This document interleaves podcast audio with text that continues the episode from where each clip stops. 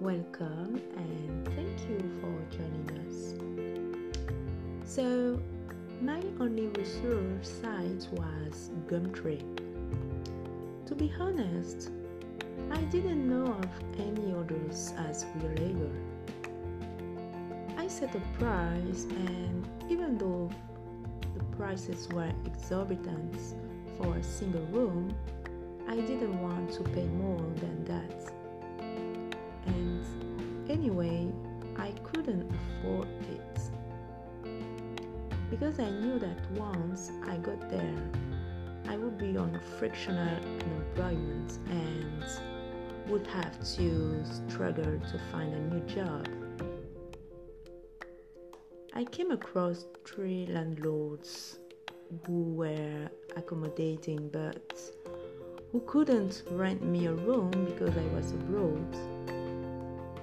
So I decided to continue my search once I got there to also visit them directly. Because from abroad, it's difficult. I must admit that trust is not at all there, both for the landlord and Further information on the next podcast. Cheers!